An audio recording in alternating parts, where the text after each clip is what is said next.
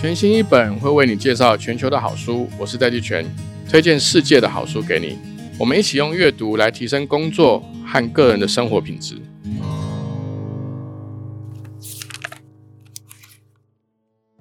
地球上最强大的五间科技公司，二零二二年总市值蒸发超过一兆美元。这是熊市崩盘跌幅的结束，还是某种更为巨大的趋势开始呢？台湾应该采取什么样的工作和生活决策模式度过这波经济低谷？TechOrange 从未来十年的可能局面回看现在，筛选台湾企业在二零二三年绝对不能畏惧的投资面向。我们提供 TechOrange 二零二三趋势观察报告，你将获得六大技术趋势与明确的行动方案。能更加务实的盘点这些技术能带来的效益。现在就点选资讯栏下载 Tech Orange 二零二三趋势观察报告。Tech Orange 科技报局与全新一周，协助你在二零二三年做出更加准确与正确的决策。Hello，各位听众朋友，大家好，我是戴季全，欢迎回到全新一本。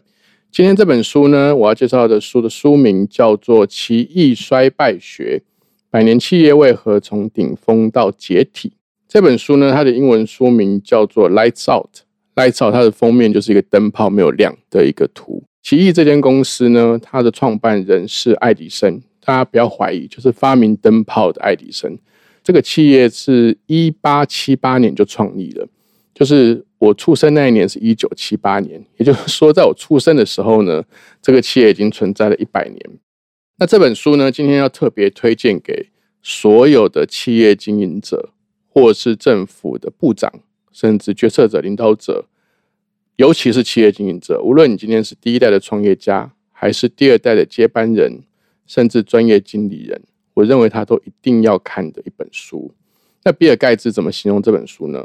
他说：“像奇异集团这间大又成功的公司为何失败？这个问题我思考了多年。”本书终于给了我一直寻找的答案。奇异的市值呢，从西元两千年的五千亿美金，当时呢，奇异是美国所有的企业里面市值最高的一家。公元两千年二零零零年的时候呢，奇异这间公司当时在美国的地位，其实就有点像苹果公司现在在美国的地位。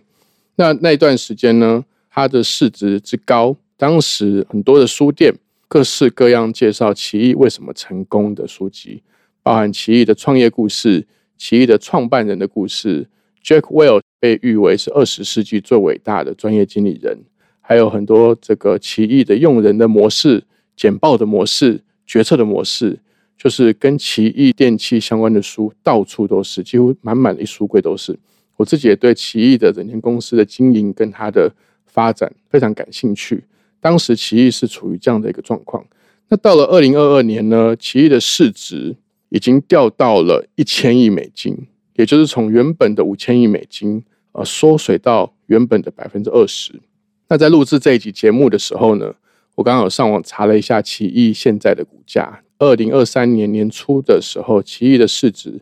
只剩下九百亿美金多一点点而已。这本书的作者是 Thomas Greta 跟 Ted Man，就是汤马斯·格丽塔和泰德曼。那他们分别都是服务于《华尔街日报》。Thomas Greta 专门撰写奇异电器的记者，就像其实早年台湾有专门去撰写这个台塑集团的记者啊。那 Thomas 常年就是累积跟追踪奇异电器的这个新闻事件，还有它的这个发展的脉络。那另外一位 Ted Man 呢？他也是《华尔街日报》华盛顿分社的记者，是《华尔街日报》报道商业和政府的团队的一员。从二零一四年到二零一七年，在纽约分社报道奇异电器和其他的这个工业集团。其实这本书，它在我看来，它有一点点像是一个编年式的呃记事体，也就是说，他写这本书的这个方式，是从一个时间点开始，一直写到。二零二一年为止，这本书里面写了新任的奇异的董事长怎么去做的决策，当时他们怎么遴选这个新的奇异董事长，也写了这个新任的董事长他怎么样去决定该出脱哪些事业，该并购哪些事业，也把当时这个奇异的前任董事长 Jack Welch，他当时做了很多并购的决策，也拿出来检视。所以其实这整本书，它有点像是跟着这两位作者去把这个奇异过去二十年、二十多年发展的这些轨迹，细细的做了一次分析，带着大家看奇异在这些年到底发生了什么事情。我可以跟大家分享我读完这本书的得到的这个三个结论：奇异的衰败的主要原因，第一个原因呢是它的本业模糊。历届的 CEO，他其实都很积极的让这个整个集团给多角化，所以奇异从最早的这个电灯泡的事业，又进入了这个机电业。他其实刚开始进入机电业的时候，大家要想象，爱迪生发明灯泡的时候，其实并不是家家户户都有电线，家家户户本来的主要的照明设备是煤油灯，所以。当时在纽约州，就在呃，甚至在曼哈顿，还有美国的一些地方，因为灯泡的发明，所以开始会有一些基础设施的升级。大家可以想象那个场景：路上跑的大部分都还是马车，晚上大家点的灯都是煤油灯。但是这种灯泡发明之后呢，首先从这个富裕阶级、比较有钱的这个家族，就开始会跟政府单位，可能是市政府或州政府去申请。或者去跟这个奇异电器去拉电线，那因为拉了电线之后呢，开始就会有发电业，所以奇异一开始从电灯泡进入机电业，后来又发展出家电业，因为它有这些电线跟发电设施的这个事业基础，所以顺理成章的，它就开始去贩卖跟销售各式各样的家电产品，其中家电产品之多，当然包含电视。当然包含冰箱，就甚至如果大家有时候看家里啊，有些冰箱就大家比较习物啊，用东西用比较久的，都还是可以在自己或朋友家里、长辈家里看到那个冰箱的那个 logo 上面有一个小小的 G E 草写的 G E，这个都是他们当时销售的一些主要的产品。有一度其实卖的非常好的产品是烤面包机，那烤面包机呢？这个故事就会接到 Samsung，就是大家现在知道的这个手机品牌。当时 Samsung 它在出口这些家电产品的时候，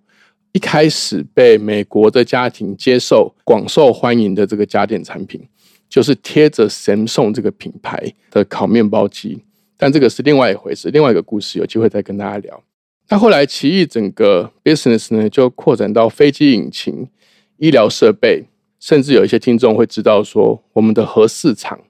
就是过去几年在政治上面争论的非常研究的核市场，甚至有一部分的机电跟工程都是奇异电器这个公司所提供的，你就可以知道这个奇异电器这个公司它的多角化的经营有多么广。所以后来其实它的市值飙升，当然是在 Jack Welch 的这个任内，他他被称之为量子杰克。量子杰克它有两个很重大的经营的原则。第一个原则呢是说，每一个事业体必须要在该行业里面不是第一名就是第二名，只要不是第一名或者是第二名，他就把这个事业体卖掉。然后第二个呢，他高度的去推崇竞争跟成果绩效导向。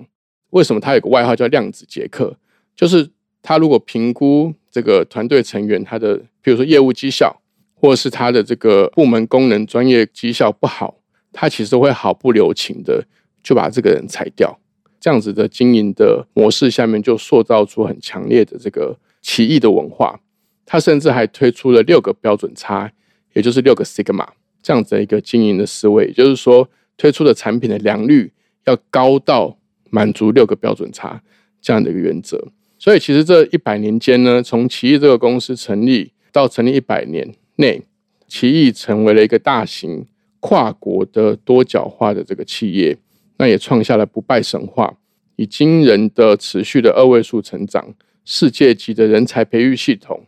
在全球的六个标准差的这个管理之下，常年的保持股利至少两美元，这个其实是奇异在杰国尔西任内创下这个奇迹。但是呢，它在发展的过程中呢，同时也发展出了另外一个很大的部门，叫奇异金融。所以其实，呃，当 Jack Welch 退任之后呢，他的这个继任者伊美特碰到了一个来自华尔街重大的挑战，就是它的金融部位如果把奇异电器旗下的金融事业部所经手的融资或金融商品，把它放在全美国甚至全世界的金融和银行相关的事业体来相比的话，奇异电器是世界上最大的金融机构。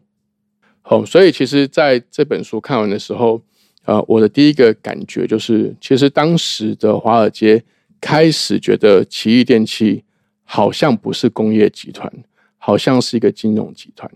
所以我在读这本书的时候呢，其实其实当下我就在我脑海里就有浮现很多这几年来我们在台湾看到的案例。前几年大家在呃在媒体上也有很多争议跟争论的大同公司的经营权。就是一直不停的易手，当然，我们从报章杂志上也看到，呃，大同公司的获利，甚至大同公司的市值，主要已经不是它的本业，而是它的土地跟它的这个不动产，甚至像东元集团的经营权的这个争议，还有到最近最近这个泰山家族卖掉出脱全家持股的这个例子，我们都可以看到，这样子每个企业在不同的阶段。它的适应跟发展上面都会碰到这样的一个状况。那《奇异》这本书，大家可以在这个书里面很明确、很明显的看到，它所碰到的第一个挑战，也就是我认为奇异会衰败的第一个原因，就是它的这个本业是模糊的。本来是技术领先的全球工业公司，后来因为金融事业越做越大，所以导致华尔街跟他的客户，甚至他内部的同仁，他的公司文化会变成两种。一种是说，到底是这个金融部门去领导整个工业集团，还是他的工业部门去领导整个金融集团？这个矛盾就在伊美特任内飙到最高点。第二个，我认为奇异会衰败的这个原因，从这本书我得到的心得，其实是奇异电器的这间公司，它的适应力是非常不足的。其实从这本书的这个脉络里面呢。可以很明显的看出，奇异电器这间公司的决策文化是非常非常的 top down，也就是说极度集权，几乎所有事业的所有决策全部都要回到伊美特手上。因为以业绩为导向，因为以财务指标为导向，其实也塑造出了甚至非常非常的以男性思维或男性的一种类似军队或是这个学长学弟制很严格的一个。Top down 的这种很硬性僵化的这个组织模式，所以在这样的情况下呢，其实有很多公司文化或经营上面的一些准则，会变成各部门尽量的去粉饰太平，然后去创造一些能够满足上面交办下来的单方面的业务的目标，或是财务的目标，而忽略了反映整个大环境或是市场环境对于奇异公司的定位，甚至品牌的信任度。正在下降，适应上面最重要的一个事实。那第三个呢？在我读三分之二的时候呢，我有发现一个现实或一个状况是，这整间公司从这个新任的董事长伊美特到整个公司上上下下在评估各种并购案，还有评估各种事业的指标的时候呢，他们几乎没有提到要为顾客提供什么样的价值。他们在意股东和投资人的程度。非常非常大幅的超过他们在意顾客的程度。除了我和大家分享这三点我自己的心得之外，这本书还有提到了很多包含组织领导、财务管理、企业经营实际上会碰到的问题等等的各种不同的集团啊、事业啊、产品发展的层面，都非常值得大家参考。这本《奇异衰败学》呢，我同时和这个 Robert Eager 的《我生命中的一段历险》，也就是他在迪士尼还有他一个这个执行长他的这个从业的经验比对着一起看。他接手迪士尼的时候，其实迪士尼正处于事业的谷底。如果两本对照看，我觉得是一个很好、很不错的一个参照。因为一本书告诉你怎么样让一间急需要转型跟呃向上提升的一个迪士尼老牌企业。他也是透过并购了皮克斯，还有一些新的改革跟新的经营方式跟文化，来让这个迪士尼重返荣耀。那奇异的这间公司目前都还在这个谷底里面挣扎。这本《奇异衰败学》提供了完完全全是另外一个反例，它中间有非常多他们的决策过程和他的经营实力，可以让我们知道奇异是怎么样一步一步的去迈向了这个衰亡。那这几年，我们其实刚刚在提到的，在台湾也有各式各样的案例，不管是大同、东元或是泰山，其实我们都有很多的案例，也可以供我们台湾的这个第一代创业家、第二代接班人、经理人来参考。那最后借用华伦巴菲特的一个提醒来作为结尾。华伦巴菲特常说，其实他的投资的原则很简单，就是如果你知道哪里会死，就不要去那里。我觉得就是这本《奇异衰败学》可以为我们带来的价值。全新一周是专属决策者的 Podcast 节目，以新观点、新格局出发，从正在发生的变化中，为您找到未来线索与领导趋势，创造全新世界。现在就订阅全新一周，Apple Podcast、Spotify、Google Podcast、KKBox、My Music、Amazon Music 都听得到，YouTube。Facebook、LinkedIn、MyVoom 也看得到哦。